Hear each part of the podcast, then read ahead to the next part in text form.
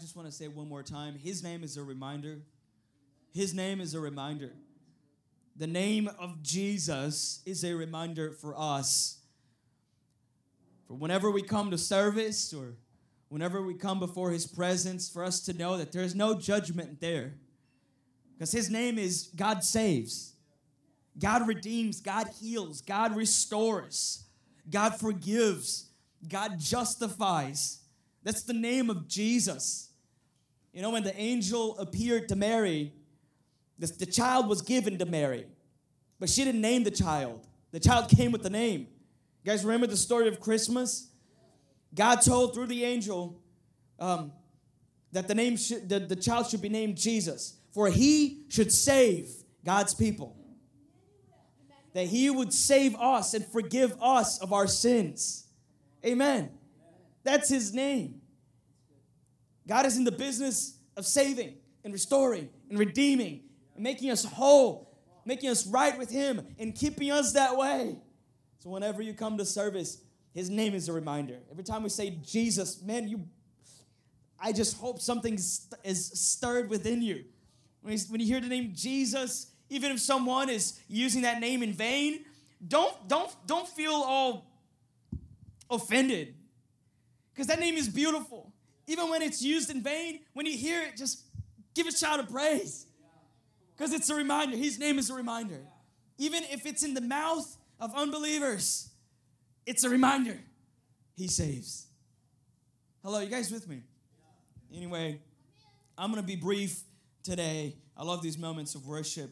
I said it before, sometimes there's more power in these moments of worship than in the sharing of the word. Um, and and that's why I want to say, man, like so many times we come to these moments of worship and we're timid and we're shy. And I get it. We have different personalities. I'm, I'm with you. I'm there with you. I'm an introvert. Okay, I'm not. I'm not really um, um, extrovert. You know, I'm, I'm not. I'm not the center of attention. You know, um, for me uh, to make friends, it's a slow, tedious process. I'm very friendly, trust me, but you know, I'm just shy. I'm just very timid. But these moments of worship, we just can't come into the presence of God timid. And so many times, the reason behind these feelings is that we, we, we're just feeling like we're not good enough. We feel like we're not worthy enough to be there. Or we feel like we're on God's bad side. So we're kind of, you know what? Let me, I'm just to be here and feel the atmosphere, feel the vibe. I'm just here. We're, we're, you're not engaging. But let me tell you, just engage. Why, why can you? Because Jesus has made a way. Jesus loves you. When we come into his presence for these moments of worship and adoration and exaltation, it's not for judgment. He meets us with love and kindness, even when we come as we are. You know, the Bible is not uh, Jesus. He, it, he makes an invitation. It's not the invitation for you to change yourself before you come. Is come and you will be changed by Him. Like, don't polish yourself and make yourself holy before you come. You come, He will make you holy. You don't got that power. You know, don't make yourself right and then come. You don't have that power to be made right with God. Is come as you are. He will make you right. And then when you come, it's not the power is not to own us. The burden is not on you to keep yourself right. He will keep you yourself right. You understand what I'm saying? Amen. Um, so the message I want to share um, today is about communion, the Holy Communion. And um, uh, many of us, even if, we, if we've been part of a church, if we've been uh, coming to, to, to, church for a longer period of time, we kind of know what it means. Uh, but today I just want to really clarify some things because it's really special. It's really beautiful. The meaning behind communion. It's powerful. It's powerful. And so many times we're lacking in revelation in regards to this one thing that Jesus told us to do. Uh, Jesus was the one that told us, look, do this, do this. And there's a reason behind every church, basically, almost every church across the United States, usually it's the first Sunday of the month that they do it, they share communion. And there's a reason behind it. We all do it or most of us believers anyway, there's a reason behind it. And what is that reason? It's powerful. And I want to share with you about this today. And we're going to start with the words of Jesus in Matthew chapter 26, uh, verse 26. Actually, let's go to Luke. Luke chapter 22. I'm sorry, guys. Let's go to Luke. Matthew chapter 26, it's the same thing. The Gospels, they, they repeat some of the some of the words of Jesus. But let's go to Luke. Luke chapter 22, starting at verse 19. In the words of Jesus um, about the Holy Communion, look at what the Bible says. And he took bread, namely Jesus, and when he had given thanks, he broke it and gave it to them, saying, This is my body, which is given for you. Do this in remembrance of me. And likewise, the cup after they had eaten, saying, This cup that is poured out for you is the new covenant in my blood. So we're laying out a foundation right now of what this is, what communion is. In the words of Jesus, first and foremost, he tells us why we should do this. He says, Do this, why? In remembrance of me. Isn't that right? Why do we share communion? Because when we do it, we do it in remembrance of Jesus. So the communion that we share as a church serves as a reminder for us. And it's a reminder of something. And if Jesus was the one telling us, look, remind yourself of this thing, don't you agree with me that it's important? Wouldn't you agree with me that when Jesus tells us, hey, remind yourself of something, wouldn't you agree that the reason behind Jesus telling us to remind ourselves of something is because it's important? it, it's because it matters. Hello, you guys with me? It matters. It's important. What are we reminding ourselves of? First, first and foremost, of Jesus Himself. Of Jesus Himself. And, and pay attention, we don't do it in remembrance of us. We don't do it in memory of us, of our sins, of our shortcomings, of our problems, of our flaws, of our mistakes. We don't do it in remembrance of us. We do it in remembrance of someone else Jesus. Jesus. Like the whole point is that Jesus wants us focused on Him. The whole goal is that Jesus wants us to have our eyes fixed on Him. That matters. That matters. In other words, Jesus is saying, Fix your eyes on me.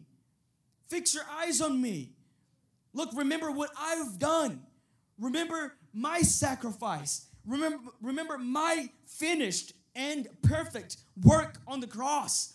Like, I want you to know what took place. I want you to remember what happened. I want you to, to, to know the implications behind the sacrifice. Like, in other words, what did it what did it mean? What did the sacrifice of Jesus mean? What does it mean to you as a believer? What are the practical implications of the sacrifice of Jesus, of the finished perfect work of Christ on the cross for us who believe? What does it mean to us? Jesus wants us to share communion, to, to serve as a reminder. To serve as a reminder. So then, first, he says, This is my body. And he's holding the bread he's saying, Look, this bread, when we share communion, represents my body. And the prophet Isaiah would say that the body of Christ was crushed on our behalf to bring us peace and healing. By his stripes, we are healed. The punishment that was upon him brought us peace. Isaiah 53. The punishment that befell on Jesus was to bring us peace. Hello, you guys with me? Look, this is really deep. What punishment was this? Jesus never deserved any punishment. Jesus never deserved to be condemned for sin. He lived a sinless life. He was perfect in all his ways. He was good beyond measure. He met God's perfect standard. He was completely righteous. He is completely just. What punishment befell upon Jesus? Our very own punishment, our condemnation, He was condemned on our behalf. He was punished on our behalf. That's why when Jesus says in his own words, he says, This, pointing to the, holding the bread, pointing to the bread, saying, Is my body which is given for you. Like his body given up on the cross. I want you to have this image of the cross because we share communion to remind ourselves of that, of the cross. Jesus says that body of his that was hanging on the cross, physically, it wasn't, it, look, it wasn't just the pain of the nails, it wasn't just the pain and the hurt and the humiliation. Spiritually speaking, he was being crushed by the sheer weight of God's righteous and holy wrath. I know these are tough words. wrath and anger, God has a righteous and holy and good anger and wrath towards sin. He hates it. He hates it. And because we were the sinners, because we were sinful, he had to punish sin together with the sinner. He had to punish you together with your sins. But that punishment fell upon Jesus. He took our condemnation. That's why he says, This is my body, and it's given up for you. It's on your behalf. On the cross, I will take the full blame for your mistakes. It's as if you've never sinned, and it's as if I, Jesus saying, committed all your sins. The way God sees this entire picture, it says, if you're as righteous as Christ is, and he is as sinful as you are. I'm gonna say it again because I, I, really missed the um, the amens there and the glory to God's because this is good news. Come on, I, I'm sharing good news with you that the way God sees what was taking place on the cross, God looking from heaven on Jesus on the cross, it's as if Jesus is the sinner. Jesus is the one sinful, as if he sinned your sins, and you are as righteous as Christ is. I always say this the cross was a divine exchange. And I mean, Paul makes this very clear. I'm going to put it, uh, his, I'm going to say it in his words now that he who knew no sin became sin, namely Christ. He never knew sin, he never committed sin. He lived a sinless life. He was perfect and righteous and holy, altogether holy, perfectly holy, thrice holy, holy, holy, holy. Hello, holy from beginning to end. He who knew no sin became sin. Do you believe that? The second half of this verse, it's I think it's Second Corinthians chapter 5 or something. The second half of this verse is as true as the first half. It says, just as he who knew no sin became sin, you became the righteousness of God in Christ. You see the exchange? That's why Jesus is saying the body was crushed, his body was given up to bring you peace with God. Glory to God. To he was crushed under God's punishment that was intended for us, rightfully so. We escaped it because of Jesus. He saved us. I mean, I don't know if you know, but salvation means to, to be rescued from imminent danger. That's what it means to be rescued from imminent danger. You were rescued. What was this danger? The very wrath of God. But because He loved you while you were still a sinner, Christ died in your place. His body given up. The bread represents his body. And Jesus wants us to know this, to never forget this, to remind ourselves of this. How many times do we easily forget? And it affects how we relate to God. How many times do we ignore? And it affects how we approach God. We're timid, we're shy, we're running away from God. We don't relate to Him. We don't approach Him even when we need because we think we're unworthy, undeserving, that we're not good enough, or that we're in God's bad side. So if we approach Him, all He has for us is judgment. It's what we think because we stopped reminding ourselves that, hold on, that was true at one point. At one point, you really weren't good enough to approach God. You really were unworthy, not good enough to approach God, undeserving of anything from God besides wrath blessings, favor, forget that. But now it's true because his body was crushed on your behalf. Because your punishment befell upon him, not on you. If God judged your sins in Christ, he cannot judge you anymore. Otherwise, he would not be considered a righteous and good judge. No sin can be punished twice. It was once, and the Bible says, and for all. Come on, that's good. That's how strong the, the, blood of Jesus is. That's how powerful the sacrifice of Jesus was. His body was given up for you, right? Isaiah says it was the punishment that befell upon him brought us peace with God. Why? Because there God depleted himself of this anger that we refer to. This righteous anger, God emptied himself of wrath and anger in Christ. Towards you, there is not an ounce of anger from the part of God anymore. Do you believe that? This is the good news that there isn't a single ounce of anger from the part of God towards you anymore. What if when you mess up, there is not an ounce of anger from the part of God towards you anymore? Not an ounce. He, he cannot be angry at you anymore because he emptied, he depleted his anger on Christ once and for all on your behalf. You guys believe that? Once and for all. He's not angry at you. He cannot be angry at you. Otherwise, he wouldn't be a just and righteous and good God. He was angry at one point. He poured his anger on Christ. You know, the Bible says something about God. The Bible says that God is rich in love, but it never says that he is rich in anger. And when God is angry, it, it's not like us. When we get angry, it's because we're being prideful. It's because we're, we're when God is angry, it's holy. And it's good anger.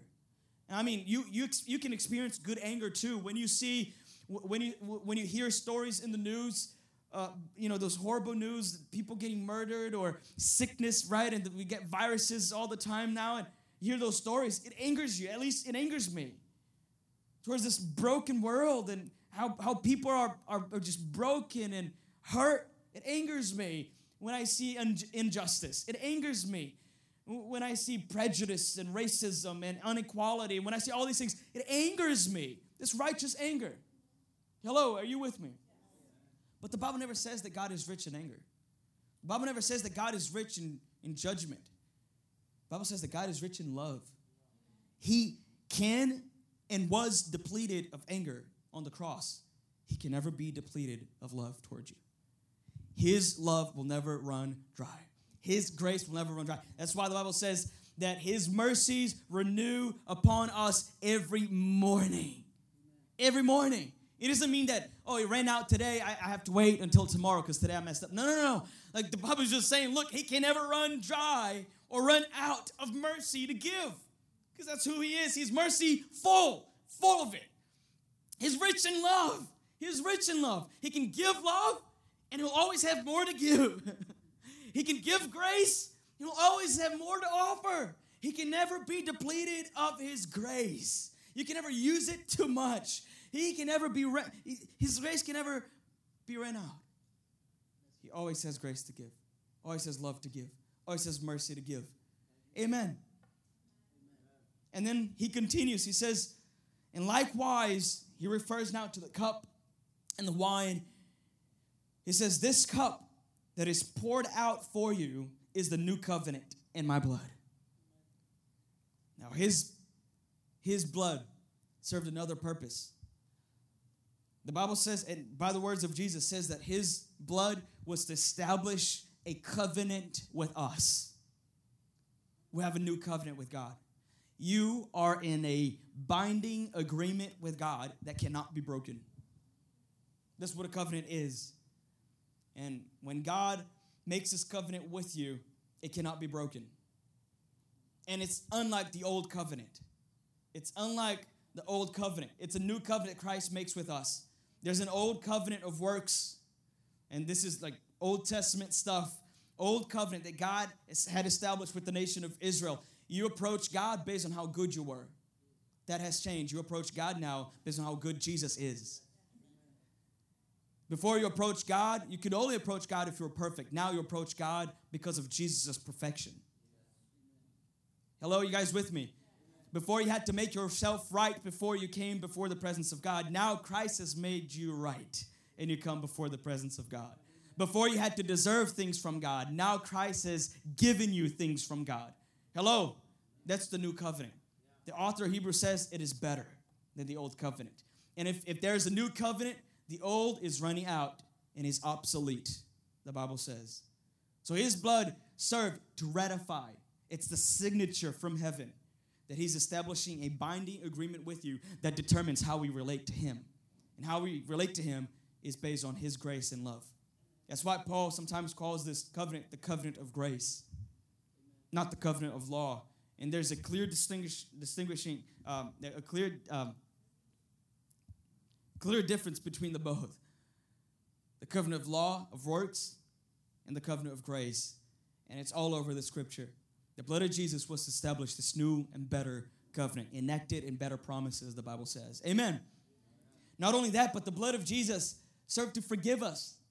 He says this in, in the book of Matthew that his blood is being poured out to forgive us. The uh, Paul also says this in Romans chapter 5, verse 9. He says that by the blood of Jesus, we've been justified.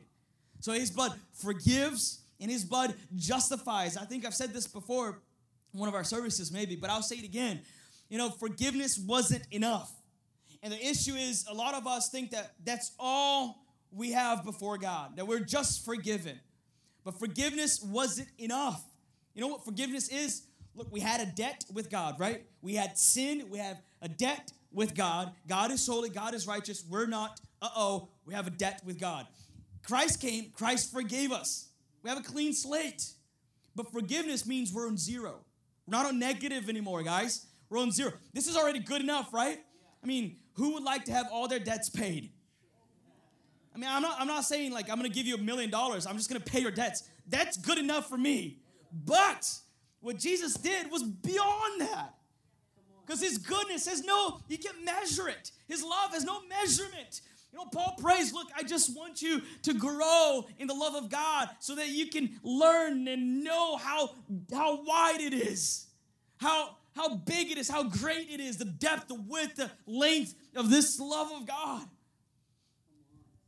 So forgiveness is just giving you a clean slate with God. So, good news, your debt was forgiven. Amen. When the accuser come, the debtor, right? He comes, the what is it called? The collector, right? I don't know if you ever received one of those phone calls. He comes in and he tries to collect. You say, My debt is paid. My debt is your debt is paid. He will still accuse you. He will still try to come collect, but it's paid. But not only that, Jesus also justified you. Now, let me tell you where justified gets you to. Justify, ju- justification grants you access, complete, uninterrupted, full access, no matter what, in spite of, regardless of, to everything God is and everything God has. All of God's blessings and favor are upon you. In fact, Paul says this that we already have been blessed with all of all sorts of blessings from the heavenly places. You have been blessed. You have God's favor because you're forgiven and you're justified. Amen. That's what his blood did to us. It wrote a new contract with God not based on how good you are, how cute you are, how holy you are, how polished you are, how, no, no, based on how Christ is, okay? And that's the beautiful part of this covenant, that it cannot be broken because, I don't know if you're paying attention, it's, it's first and foremost a contract between God and God. It's like God and Jesus. So that's why the Bible says that He can still be faithful even when you're not faithful. Because you can never break this contract because it's not based upon you. Hello, are you guys with me? It's not based upon your faithfulness. It's based upon how, how faithful Jesus is. Do you think Jesus will always will ever break his part of the contract? Never. Jesus will never fail to, to, to respond to the perfect requirements of his part of the contract. So you're good because Jesus represents you. You're not representing Jesus in this picture, Jesus is representing you. You guys with me? And then in the words of Apostle Paul, and I'll finish with this, this passage. I don't know if we're going to have time to read all of it, but it's important that we understand at least what Paul is saying here. Paul talks about communion. Let's go to 1 Corinthians chapter 11, um, at verse 23. It says, For I have received from the Lord what I also delivered to you. Watch this. That the Lord Jesus, on the night when he was betrayed, he took bread. Can we have fun in here?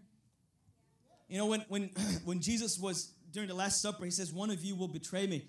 You know, Peter turns to him and says, Jesus, will I betray you? Jesus says, No, Peter, you it's not you. And Simon asks Jesus, Jesus, am I the one that's going to betray you? Jesus says, No, it's not you. And then Judas, he goes, Jesus, am I the one to betray you? And Jesus goes, Am I the one that's going to betray you? It was supposed to be a joke. Um, so this is my verse 24. Come on, guys. And then after th- this actually happened, of course, Jesus didn't go, I'm not going to betray you to Judas, but um, Judas actually asked that question. And then after that, Jesus took bread and they shared the Last Supper, as it is known, the Last Supper of Jesus with his disciples. And then Paul's referring to that moment here. You guys still with me? You guys still good? I, mean, I gotta come up with better jokes. Or you guys, or, or I'll just blame you and, and say you gotta drink more coffee and maybe you guys are not awake enough. I know it's me, don't worry, guys. Verse 20, verse 24. When he had given thanks, he broke it, the bread, and said, This is my body. Again, Paul is just paraphrasing what Jesus said. This is my body, which is for you. Do this remembrance of me. Verse 25. In the same way, also he took the cup after, uh, after supper, saying, This cup is the new covenant in my blood. Do this as often as you drink it in remembrance of me. Verse 26. For as often as you eat this bread and drink the cup, you proclaim the Lord's death until he comes. In verse 27. Now, guys, the reason why I'm sharing this about communion is because, first and foremost, um, it's something that we do as believers. When we come together here at our church, we do it uh, usually just uh, once a month, and it's the first Sunday of the month.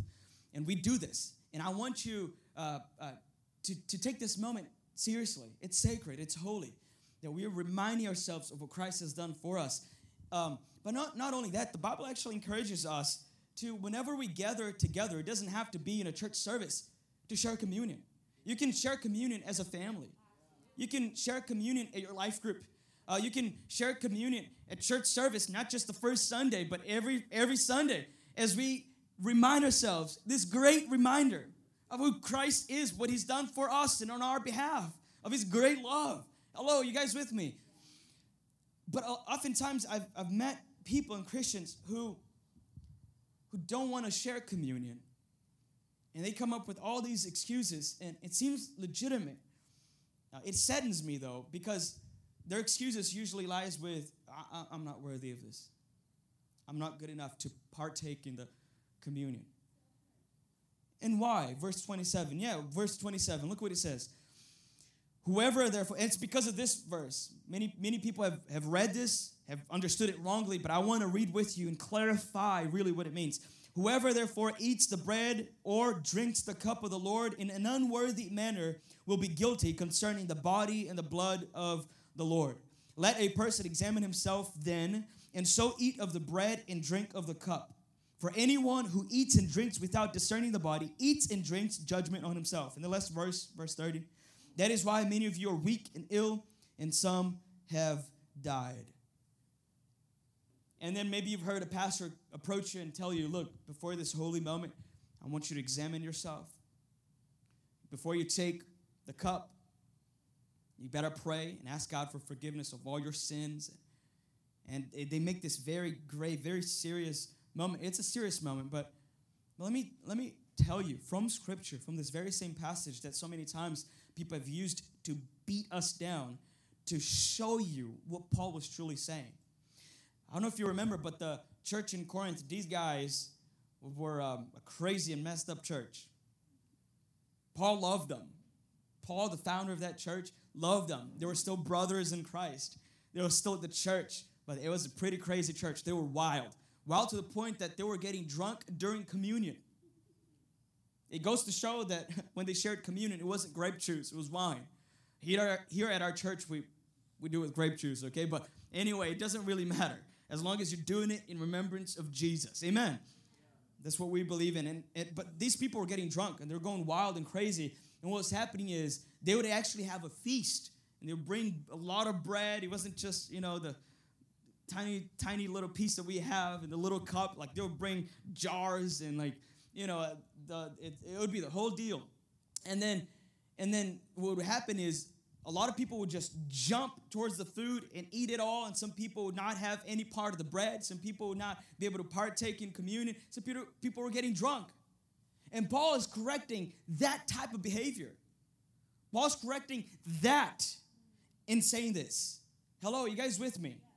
Paul is not correcting our shortcomings. Paul's not telling these people to discern um, their shortcomings, their flaws, their limitations, their mistakes, their sins. Paul is not telling them, this group of people, or us for that matter, who you know, we're still reading this nowadays. Paul's not telling us, it was never his intention for us to look at ourselves during the moment of communion. Otherwise, it wouldn't make sense with what Jesus said. That communion is not a remembrance of us and our mistakes, is, in, is a remembrance, a reminder of Christ and what He's done on our behalf because of our mistakes. You see how it doesn't make sense to say, oh, look at yourself before you drink, make yourself right before you drink? It doesn't make sense. It's not part of it. So, what is Paul saying? Because he, he uses some words here. Verse 27, he says, Look, you got to discern the cup. Don't drink it in an unworthy manner. Let me explain to you explain to you what that means. Paul is not saying if you are unworthy, don't drink. That is not what Paul is saying. Paul is saying is the way they were drinking was unworthy. Why? They were getting drunk. They were doing it without remembering Christ. The first thing that happens when you get drunk is you lose a little bit of memory.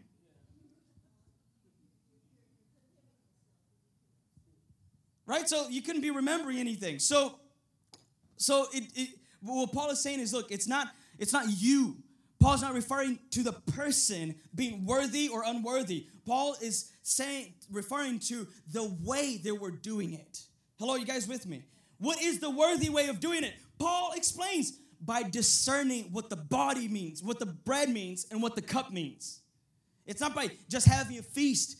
The, the bread and the and the cup, the, the wine, the grape juice wasn't just for a feast. Hello, you guys with me? It wasn't just to party. Paul is teaching them, look, Jesus told us to do this, not to party with it, not, not just cuz, otherwise it would be pointless. It would make sense for Jesus to tell us, you know, break some bread once in a while and drink some grape juice. No, no, no. Like, Paul is saying, look, there's a, a uh, the worthy manner of doing this is by discerning what the bread means and discerning what the cup means. That is what, is what Paul is referring to. And then he goes on to say, and a lot of people get scared like, if I drink this and I am unworthy, I will have judgment upon myself and I will die. Because Paul says, this is the reason why a lot of you are sick. And this is the reason a lot of you are dying. What does that mean? It's because, remember what I said? That by his stripes we are healed. A lot of people who were sick died in their sickness when, when God could have healed them. But because they are not discerning the body of Christ, not discerning the blood of Jesus, they're dying in their sickness. You see what I mean? It's not judgment from God. Let me tell you, God is not judging. You know, God is not using coronavirus to judge. I have to say, God does not use natural disasters to judge. God is not judging. There is a judgment day. It is coming, it is scheduled in God's agenda, but it will be one day God will judge all things at one point. Hello, you guys with me?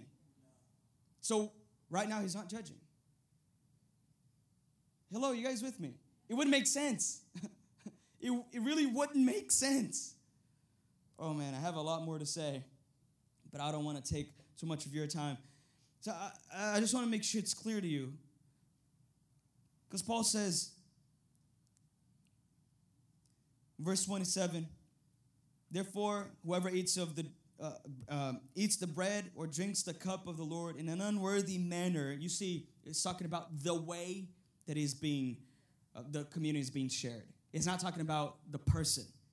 You are worthy. Hello? You are right with God. God has declared you to be worthy of Him. Hello? Are you guys with me?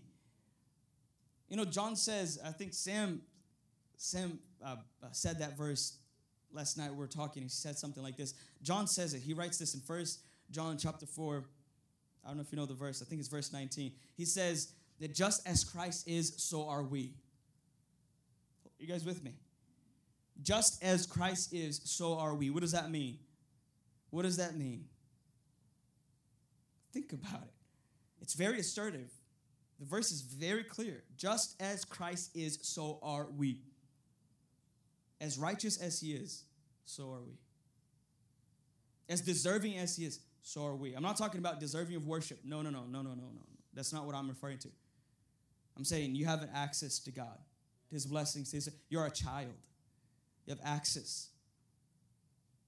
Anyway, so so Paul is Paul is not talking about your worthiness, even though you are worthy though. He's talking about the way you share communion. And then he says, Verse 28 Let a person examine himself, then and so eat of the bread and drink of the cup. This exam- examination is not of us in regards to our sins, it's examined to see if we're drinking and eating communion in this worthy manner. Guys, is it clear what I'm trying to say? That when we share communion, we got to know what the bread means, what it represents. Otherwise, it loses its point to remind us of what Christ has done. And the blood of Jesus that saved us, redeemed us, that has the power to heal us. We got to know what it means. We got to know what it means. So we examine ourselves to know, yes, I'm doing this. I'm very aware. I'm very clear what this means and what this represents. This is important. I, I, I, so I'm partaking in this and if I'm sick, I'm, I'm gonna be healed. And if, if, if you think you're still distant, you're gonna be brought near. If you think you're dirty, you're gonna be washed anew. You understand what I'm saying? Like God has justified you, God has made you right, God has forgiven you, and that moment it serves to remind you of that powerful truth, unchanging truth. And I want to finish our service today by sharing communion. Sharing communion. Um, I don't know if we got the volunteers to help us go around.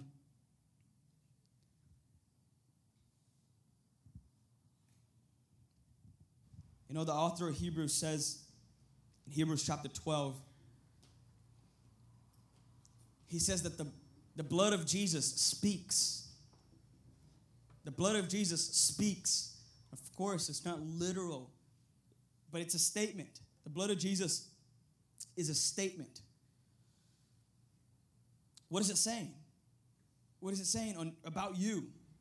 If it speaks, what is it saying about you? We have the verse, Hebrews chapter 12, verse 24. And to Jesus, the mediator of a new covenant and to the sprinkled blood that speaks a better word than the blood of Abel.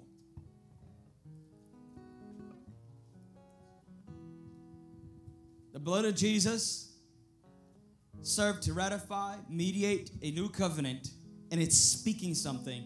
The author of Hebrews, I want you to pay attention. I'm going to finish with this, I promise. The author of Hebrews is saying is, is making a contrast between the blood of Jesus and the blood of Abel. I don't know if you guys remember Abel and Cain. You know, the basically one of the first stories of the Bible, how Cain killed his own brother Abel. And I don't know if you guys remember, but the Bible says something about the blood of Abel that was shed on the ground. It said that it spoke of judgment. The blood of Abel speaks of judgment, it cries out for judgment, for punishment. That is the contrast the author Hebrews is making between the blood of Abel, righteous blood being spilled that cries out for judgment, punishment, and the blood of Jesus what does the blood of Jesus speak?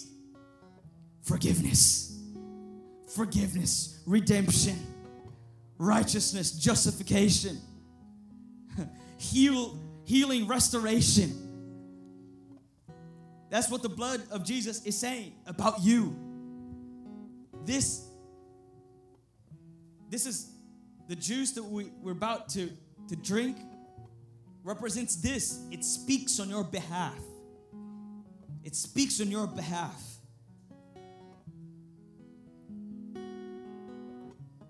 You guys with me? You guys understand what I'm trying to say this morning? This is so special. Because my hope and my expectation is that you'll never deny share, to share communion ever again. A lot of times, preachers and even ourselves, we made, we made this moment about us. Oh man, how good have I been? Am I worthy? Am I good enough? Am I, am I holy enough? Am I just enough? How are my works? What have I done this week? What have I done last week? How have I treated such and such person? Right? We made this moment about us. We're discerning us. We're examining us. We are looking at us. We are remembering us. We are reminding ourselves of us. And so many times, not good things. If anyone here has ever taken communion and declared themselves, yeah, today I'm good enough, shame on you. Because if, if it was true, if, if it was based on us, then let's just throw this away. No one is good enough. But this is not thank God, a reminder of us. It's of Him, His goodness, His mercy, His love, what He has done, His body that was crushed on the cross, that received the sheer weight of God's punishment on our behalf, His blood that was shed for a new and better covenant, another way, a new and living way that we relate to God based on His grace, not our works. And not only that, but for the forgiveness of our sins and for our justification. We are righteous before the presence of God. Therefore, we have complete access to Him, everything He has. Amen. This is the reminder of that. This blood speaks. Discern this. Know this. Remind yourself of this.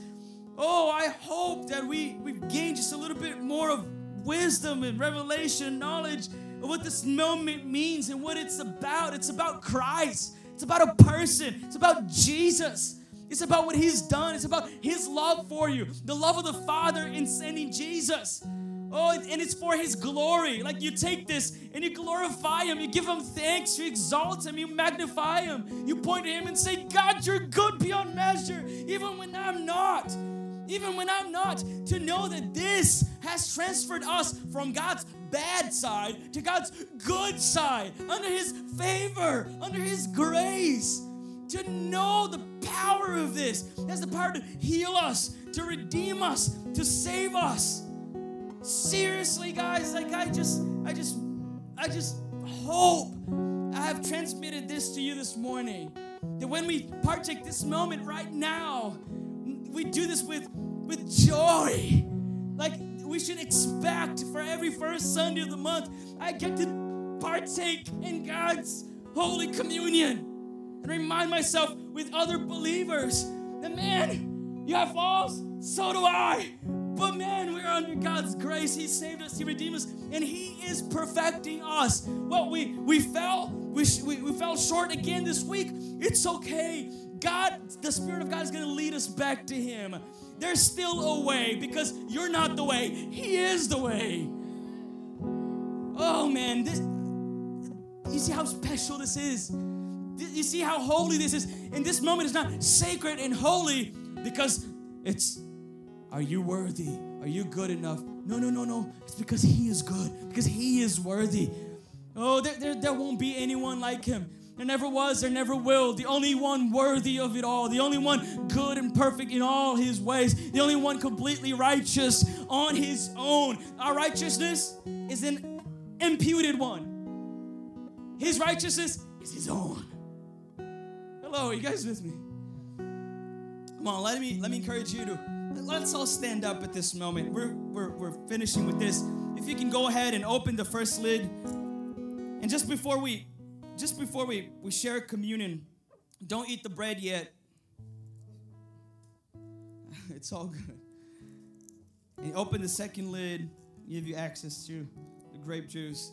Just before we just before we drink communion, before we share communion. Usually at our church, let me explain to you how we do it. You, we usually um, share communion with the person next to us.